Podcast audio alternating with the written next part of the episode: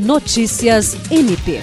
O Ministério Público do Estado do Acre, por meio da Promotoria de Justiça Especializada de Execução de Medidas Socioeducativas, emitiu a Recomendação Ministerial 001-2023.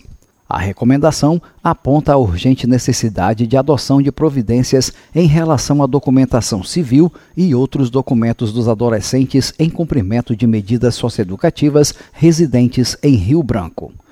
Assinada pela promotora de justiça Vanessa de Macedo Muniz, a recomendação observa a importância da documentação civil para o pleno exercício da cidadania e visa assegurar a efetiva proteção integral e integração social dos adolescentes em cumprimento de medidas socioeducativas.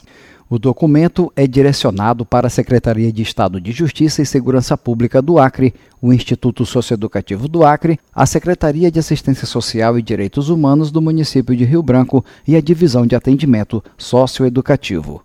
Jean Oliveira, para a Agência de Notícias do Ministério Público do Estado do Acre.